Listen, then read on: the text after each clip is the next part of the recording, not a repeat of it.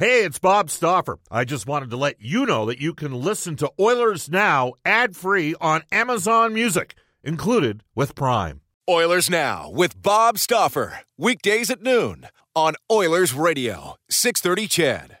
We return to Oilers Now with Bob Stauffer. Brought to you by Digitex. Service for all brands of print equipment in your office? Yeah, Digitex does that. D I G I T E X dot C A on Oilers Radio, 630 CHED. I, I can't resist this before we go to John Shannon. Cheb has texted the show Bob, 70 plus million votes for Trump is an indication of the distinct lack of accessibility to quality education for the lower class. That's what Cheb says. As the U.S. educates its population, we'll continue to see red states turn purple. Most Americans aren't racist. They don't know any better, says Cheb. My response to that, CNN put this number out. 60% of Republicans voted for the Republicans based on economic concerns. 36% of Democrats voted for Democrats based on uh, racial uh, equality issues. 23% of Democrats voted for Democrats based on COVID handling. My point is, I think we need to uh, understand that people vote for different reasons and accept it and not vilify it. That's kind of where I'm coming from. Uh, but you know, these days it's uh, it is what it is on that front. And I with I do want to mention, uh, Ken has texted the show. Bob just heard Mike Zanier. Broberg as a second slash third pairing defenseman is both a surprise and a disappointment after everything I've heard about him so far. With all due respect to Mike, I hope he's wrong. Ken. I hope Mike's wrong too. I mean, Mike's watched him in Sweden. Uh, Broberg has not lit it up offensively. People need to remember that Broberg is even 20 yet. I don't even know if he's 20. No, he can't be because he's going to be uh, eligible for the World Juniors. So time will tell in that regard. One of the most open-minded guys I know who's uh, worked for a long time in broadcasting. We'll have a lot to get to. We welcome back to the show John Shannon. Hello, John. How you doing? Good, Wolf. How are you? Uh, hey, I'll take Wolf because I found Wolf to be fairly neutral and uh, and John King to be exceptional. And that's my my point is like I opened up with CCR today uh, uh, because one of the guys from CCR, Tom Fogerty, was born on this day in 1941. John, John Fogerty. Tom is his brother, the one that oh, the brother. Away. Oh, okay. yeah, that passed away in 1990 from a blood transfusion. He died of uh, complications from AIDS from a blood transfusion. And as you know, there's there's two brothers in a band that fought for years over sort of which direction. So if it happens in families, we can understand why you know, there's there's the battle. By the way, you're you're you know you're a politically astute guy. Just we'll get to the hockey stuff in a second. But what did you? Uh, I kind of liked the, the messaging in Biden's speech. What about you? Well, I think it was the only messaging he could do, quite frankly.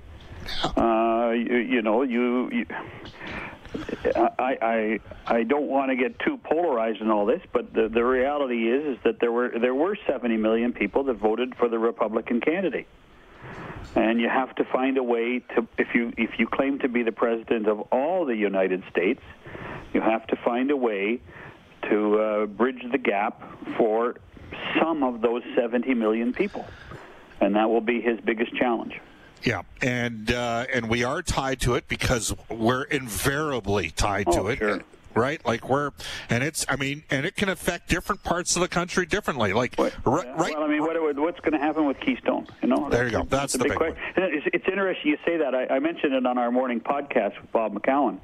Um, uh, nine of the top ten television shows in Canada for the last six nights have been CNN News. Right. Nine of the top ten programs. I mean, it's it's phenomenal the amount of interest uh, on both sides. Well, obviously on the south side of the border, but on the north side of the border, the election has had, and yeah. and it's it's reinvent. What, what it, in my opinion too, what it's done is it's it, it has, whether you like it or not, it's reinvigorated people under the age of 30 to be involved in in, in democracy and elections, and, and and that's not a bad thing. No, and there's nothing wrong with having conversation. But with conversation should come understanding and a little bit of empathy. Uh, yeah, we got we got we got to work on that part. Uh, so I, I, I heard I heard an expert, a, a professor from Vanderbilt, say this uh, the other night. Uh, actually on um, MSNBC, which I don't watch very often, uh, and he said that um, uh, the disagreement is the oxygen of democracy. Uh, and I, I, wrote it down actually because when you think about it, you, you know, the, the greatest the greatest aspects of democracy is the ability to talk about it right. and and resolve it. And you know, and unfortunately, majority rules in democracy that's 50.1 percent sometimes, and and that's exactly what we have right now. Yeah, well, it, it, was interesting, and I thought uh, I was. I'll be honest with you. I mean, I'm like, can NBC keep Clemson and Notre Dame?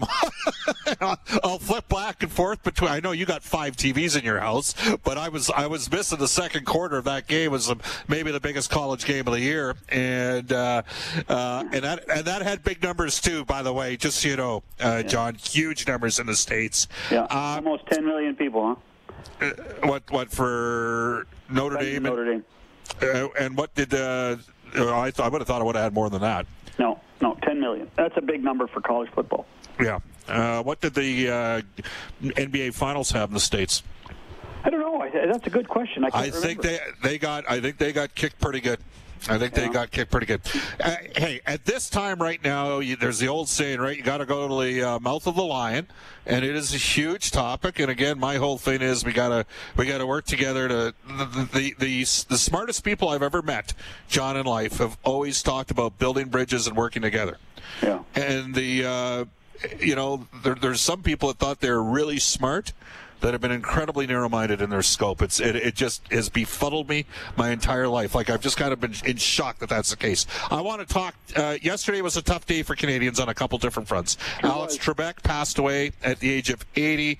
Obviously, a Canadian broadcasting legend and then a guy you know well and you worked with, uh, a guy that many of us grew up watching. Howie Meeker passing away at the age of 97. Now, I don't know if you knew Alex, but I know you worked with Howie what can you tell us about your time with Howie? Well, I'll tell you what, and and, and for Oiler fans, uh, you, you, know, in the early '80s, uh, Howie was part of our broadcast crew. Howie was there uh, in the intermissions uh, during playoff series uh, from uh, from 1980 to 1985, 1986, really, but 85 with the with the Stanley Cup championship against the Flyers. Uh, and Howie was a big part of what we did in Western Canada for for that for that realm of that window of 80 to 85. Uh, most Western Canadians saw Howie Meeker much more than they saw Don Cherry. Don Cherry was the because w- there wasn't a doubleheader. There was a single game in, in East and West sometimes and you saw sometimes you saw Meeker and sometimes you saw Cherry. So that it, it, how listen, Howie was the first personality on hockey broadcasting. And when I say personality, somebody who wasn't just, you know, pretty straight laced, you know, button down shirt, you know, black tie, dark blazer, or starting in the mid 70s, uh, the baby blue blazer. Everybody was pretty straightforward. Howie was the first one that, you know, didn't stay in his lane and, and had opinion and, and was excitable and showed some personality. And, um, you know, I, I truly believe he was the, he was the first uh, of that ilk. Uh, I'm not sure. Uh, eventually, I'm sure Don Cherry would have got on the air, but I'm not sure uh, without Howie and the success that Howie had, uh, that we didn't expand and try to find other personalities like Grapes uh, to take advantage of it. it Howie Meeker was was a, a great hockey mind. Let's let's not forget he he has his name on the Stanley Cup four times as well as a player. Uh, he assisted on the famous Bill Barilko goal in 1951. Uh, he, he was a very good hockey player, but he was a better broadcaster and had much more impact on the game in the studio, in the broadcast booth, uh, in both uh, in Canada and for a short period of time on NBC. Now, here's something that most of our listeners would be stunned by, I would think, unless they've done the actual homework on this. Howie Meeker was a politician as well. Yeah, while it, while yeah, he played, absolutely. while he played, that's 27 crazy. year old, 27 years old, he was in uh, House of Commons. Uh, in fact, Uh, in fact, uh, and then Red Kelly did it after him. Right. Um, you know, the interesting thing was that I, I talked to, I used to talk to Howie a ton of times about politics and and and, uh, and things like that. Uh, he was a, he was in the, the Progressive Conservative Party, uh, and what happened was uh, Major Smythe, uh, the legendary Conn Smythe, the owner of the Maple Leafs, went to him and said, "You, I want you to run for politics." Uh, and, it, and it almost wasn't an option for him. It was the way that Smythe was trying to get his, his players to be involved in the community, and he thought that Howie had the had the DNA to be a politician, and so and he was so he was he was a member of the opposition for I believe four years uh, in uh, Early in 50s. Ottawa, and and would commute, and Smythe would let him miss practice. I wouldn't let him miss games. Would, would let him miss practice if house was in, in if the house was sitting. Um, you know what else is kind of interesting? I mean, just speaking of politics, he was born in Kitchener. And again, our listeners, many of them are would be unaware of this. The initial name of the city Was, was not yeah. Kitchener, was It it? was Berlin, yeah. And they changed it in 19, I think it was in 1915 or 1916 during the First World War. Yeah. So- Listen, the, the, the magic of the magic of Howie really came to light, uh, Bob, uh, d- during the Summit Series in 1972. Yes. Uh, and and the and, and as much as he had done some work for Hockey Night in Canada, and, and Ralph Mellanby deserves credit for for giving him that opportunity. The CBC and CTV agreed that Howie was good to be on both shows. Uh, and you have to give Johnny Esaw and Gordon Craig, who was running CBC Sports at the time, and the guy who created TSN later. Um, he, you know, and Howie became a mainstay through that eight-game series, and with the amount of people watching, his his stardom really grew exponentially during the during the Summit series. And as you remember, or maybe you don't, I I certainly do. He was very critical of Canada and the way Canada Absolutely. played games at times. Uh, and uh, but then at the same time, by the time of the end of, end of Game Eight, he was as happy as the rest of us. He's a, he was a patriotic Canadian. So, uh, and then from then on, it was it was it was just a it was a flight to stardom for Howie. Uh, Saturday nights, uh, and then the telestrator that uh, that they brought over from curling to hockey. Uh, he used it so effectively and. Uh, and really, that's and he was still living in Newfoundland at the time. And then when he moved to the West Coast to Parksville, he became a mainstay on our Western broadcasts that I started working on in 1979. Yeah, my sister's in Parksville right now. Beautiful part of uh, uh, Canada. Uh, just back to '72, John. My dad, who has since passed away, was a teacher, and I remember I was, you know, six, and saying to him, "Are the Russians the bad guys and we're the good guys?" And my dad's like, "No, no, no, you don't understand. This is just Canada versus Russia. We're cheering for Canada, but it's not good guys versus bad guys."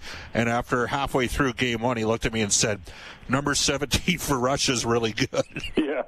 Yeah. right, right, Yeah, and yeah, that was and that was part of the thing with Howie is he was highlighting the fact of how the team play the Russians had, uh, some of the individual skills that players like like if I recall correctly, Yakushev was sort of like seen as the big Russian star, but Harlamov was the guy who lit No, it it up. the other way around. Harlamov was the real star, and He- Yakushev Yakushev was the one who who came to light during the series. Uh, well, I, but wasn't Harlamov the guy that scored in, in game one, scored the two beautiful goals, Oh, well, and then yeah, but, and, and then he- Bobby he- Clarke. but, but he came, you know, not to detract from what Howie did, but uh, but what Har- Harlamov came to the '72 series uh, w- with a huge reputation. We didn't know very much about Alexander Yakushev at that point. We knew Yeah. uh, we knew a ton about Valery Harlamov. Now, was it Petrov, Harlamov, and Mikhailov? Was that the line? That's right. Yeah. Yeah. Yeah. And and and how he was completely neutral and I thought at that t- was that fair that he was neutral and fair in his coverage? Oh, I, and I think that that drove a lot of Canadians crazy, and, and again, it that helped build his reputation that that uh, you know he would call a, a spade a shovel, uh, and and that he he didn't mince words, and he, he used his uh, his vernacular, the you know the golly gee whiz, and the you know and the holy mackinaw. He was you know he had come from a he had come from a generation where uh, where exclamations like that were almost viewed as expletives, but uh, he was able to use them and use them effectively, and that became that became part of his shtick. Many fans obviously grew up with how he was. He was involved in Peter Puck as well. Was he No, not? he wasn't. I, I don't understand this. No, he That's wasn't. That's good. That's good that you correct me on that. I thought he, was. He, you know, he was no. Peter Puck was a, a co-production between um, Hockey Night, NBC, and Hanna Barbera.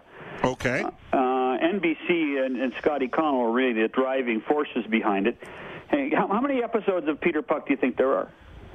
Oh, I'll say 12. Nine. Okay. That's all there were. There were nine episodes of Peter Puck, and they they played them again and again right. and again. That tells you how the, you, attention span of people. But you know what? It might have nine been? episodes of Peter Puck uh, in uh, in the original one that, that was created in 1974, I believe. Uh, but but but Howie really had nothing to do with it. The pro- the thing was is that there was an association when NBC got their contract. They put Peter Puck on the air and put Howie on the air too. So there was a real belief oh, okay. that they were they were together, but they they weren't. All right. So uh, it, he had a huge reputation for his hockey school as well, which yes. emphasized skill and team play. If yeah. I if I so this is and, and I got to tell you in terms of the Russian thing, uh, or what was then the Soviet thing back then. Clare Drake was another guy that really valued a lot of sort of the fundamental Russian teaching skills in terms of how you know the team play in a five man attack and sure. how they kill penalties. But, but Clare had been exposed to it on an international yeah, stage right. greater than most NHLers. Absolutely. Yeah. Uh, you, yeah. you, you worked with them. What like sometimes oh, you. Yeah you sometimes you work with guys and they have big egos, and other times you work with guys, John, that want to share. And I've always found the best people in whatever they want to do share. What was Howie like to work with? Ultimate team player. Uh, I used to. We used to have a, such a great time. He loved the. He loved the fraternity of of hockey night. He loved being that third team in every arena. Uh, nobody went to the got to the rink faster and had more fun. Uh, you know, I, I, I remember days at. Uh, uh, at the Coliseum, where uh, Howie would actually sit in the back with in the tape room, the videotape room, with the with the operators, and and talk them through the highlights and and watch with them and and created a bond with people on the crew that they would go to they would have gone to war for Howie. And and you know he made them he made them feel uh, very important. And that's what he did as a person. He there wasn't a person he didn't meet, meet that he didn't try to make feel important. He was an he was an unbelievably positive person. They they say he had a a, a terrible temper uh, in in at a certain point in his life. In fact, the, parent, the legend is that he punched Stafford Smythe when he got when he got fired as the coach of the Maple Leafs. But never in my time, uh, in the 11 years that I worked with Howie, never did I hear him utter a, a, an angry word. I heard him laugh. I heard him have a great time. There was always a glint in his eye and a smile. Uh, and uh, how how he made it a treat to go to every Saturday night in Western Canada. He was he was he was a special special guy, um, and in many ways um, didn't you know kind of faded away uh, and faded away too quickly, uh, and didn't get didn't like for instance didn't get the didn't get the accolades that other people who who who left the show at a certain point, and and whether it's Bob Cole or Don Cherry, uh, he didn't get the accolades that he deserves uh, for for being a part of you know a couple of generations of Canadians and how they watched hockey. I wonder how many other people just associate Howie Meeker with Peter Puck. I'm going to be intrigued. Lots. Oh, I, I saw it all on social media yesterday, and I'm going, "What are you guys talking about?" I have no clue what you're talking about, but you know, you never know. The other thing that he was, and this is something near and dear to Craig Simpson's heart, uh, heavily involved, uh, uh, as well as Ron Francis, heavily involved in Special Olympics over the years as well. Yes. Uh, you know, I mean, it's funny. I don't think people give him credit for the player he was. He was the rookie of the year. You mentioned that he played in multiple All Star games, four-time Stanley Cup champion, scored five goals in one game. Yep. Was the was the head coach? Actually, he's he was the fastest Leaf to score 25 goals before Auston Matthews. Yeah, he, how he was how he was a darn good hockey player. He was tenacious. wasn't very big, you know, but at a time when size really wasn't a factor in hockey in the 50s. Uh, but uh, but he was he was tenacious. He attacked everything in life uh, the same way, and that was uh, at 100 100 percent every day. Yeah, great stuff. Hey, John, thanks for shedding some insight on it very quickly. Uh, just circling back, uh, announcement today from Pfizer uh, 90% efficiency, I guess, in terms of the treatment with the virus. You heard the president's comments, uh, president-elect's comments the other day. Does this have any effect at all on the NHL? I think it's still way too early uh, to to know. I think that everybody in, in, in every walk of life is was excited when they heard the word today, and uh, but I, I still think it's uh, it's far too early to figure out. You, you can have a vaccine, but you have to learn how to distribute it for 300, 300 million Americans and almost 40 million Canadians. So it's uh, before we, well, we, I think we're a long way from doing that. Who are you taking between Alabama and LSU on Saturday? Alabama's favored by 22 points. LSU won the national championship last year. I've always learned if if it's 22 points, take the underdog. So I'm going to take Auburn. I'll take I'll, I'll take I'll take the 22 points and take Auburn. Uh, LSU. oh, LSU. Sorry, sorry. They're they're going to beat Auburn in a couple weeks. John, we'll talk on Wednesday. Okay. All right, Bob. Bye bye. Right, bye bye. That is John Shannon, 1253 in Edmonton. We got a ton of texts to do. Uh, we'll be opening up the phone lines at 1 o'clock. Bob Stauffer and Brendan Escott with you. Just going to catch up on some things right now as well. Do want to tell you that. Uh, Ruth's Chris Steakhouse, the greatest steak you've ever had. Edmonton owned and operated. Open Wednesday through Sunday from 5 p.m. until close. Head down to 9990 Jasper Avenue. Tell Brendan, Maggie Taylor, and the staff at Ruth's Chris that Oilers now sent you. Uh, you heard John just mentioned uh, Auburn there briefly. I made a mistake with Jack on Friday. I I, I thought that uh, Baltimore was playing Cincinnati. They were playing the Colts. shows you what I know. Anyhow, uh, it's live radio. Sometimes stuff uh, doesn't come across as uh, in terms. Hey, mistakes, factual errors are what? Factual errors are actually made. I did find the comments from Mike uh, Zanier interesting. Uh, he thinks that Broberg is a four five sixty. I'm going to tell you right now, based on what I saw in the Oilers abbreviated training camp last year, coming back from the uh, stoppage. I have a higher ceiling for that, but Mike has seen him play more than me. Uh, we shall see in that regard. We'll take a quick timeout. You're listening to Oilers Now. Hi, this is Jujhar Khaira from your Edmonton Oilers, and you're listening to Oilers Now with Bob Stauffer on 630 CHED. Where is he going to fit in this upcoming season? That'll be an interesting question.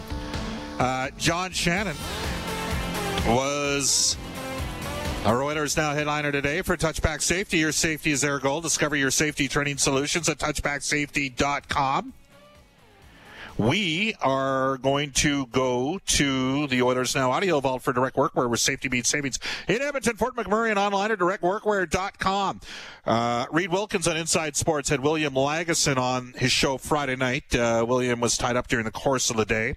And uh, Lagesson had this to say in his overall improvement last season. I think I got some uh, improving my uh, my offensive game a lot, uh, and also just get some some experience playing on small small ice sheets, uh, making quick decisions, and uh, good positioning all over the, the ice. Uh, so I think those are the the areas that I've been improving, improving the most. And uh, Lagesson had these additional comments on the differences between playing on a smaller ice surface in North America or the bigger ice surface over in Sweden. Uh, I think just to like do the make the, the right decision with the puck. Uh, you don't have that much, time. Uh, you always have a guy uh, pretty close to you. So with those small small passes and quick decisions, I think that's uh, that's the hardest part. That is William Lagesson, who will compete, I think, against Evan Bouchard for the number seven position on the uh, Oilers' uh, defense for the upcoming season. Many of you would say just put Bouchard in the minors. Try telling the player that. it's, it's, it's, interesting. All right, let's get to NHL today for Elite Promotional Marketing. Drew Shamor and his staff at Elite Promotional uh, Marketing. Uh, they've got face masks for everybody. Visit their online face mask shop by going to elitepromomarketing.com. Back in the 630 CHED Studios, here's Brendan Escott. Well, just as we were on the air today. Roope Hintz re-upped with Dallas, three years at $3.15 million there. The 10th overall selection in last month's NHL draft, Cole Perfetti signed his ELC with Winnipeg this morning. That's an AAV of 1.66 million for Perfetti, who will join uh, Hockey Canada's World Junior Selection Camp a little later this month. Nashville did the same with Luke Evangelista, the 42nd overall pick this year out of the London Knights program. Ulf Samuelsson joining the Florida Panthers as an assistant coach on Joel Quenneville's staff. He had been the head coach of Leksands of the uh, Swedish League and was scouting for the Seattle Kraken as well. Uh, previously, he has been an assistant with Arizona, the Rangers, and Chicago after his 16 year playing career. And we already mentioned the passing of legendary Maple Leaf and hockey analyst Howie Meeker, the age of 97. It is one o'clock off to a global news weather traffic update with Eileen Bell, and then you at 780-496-0063. We'll open up the River Cree Resort and Casino hotline, and you tell us about your thoughts about where the Oilers are at right now with their team. This is Oilers Now. Oilers Now with Bob Stauffer. Weekdays at noon on Oilers Radio, 630 CHED.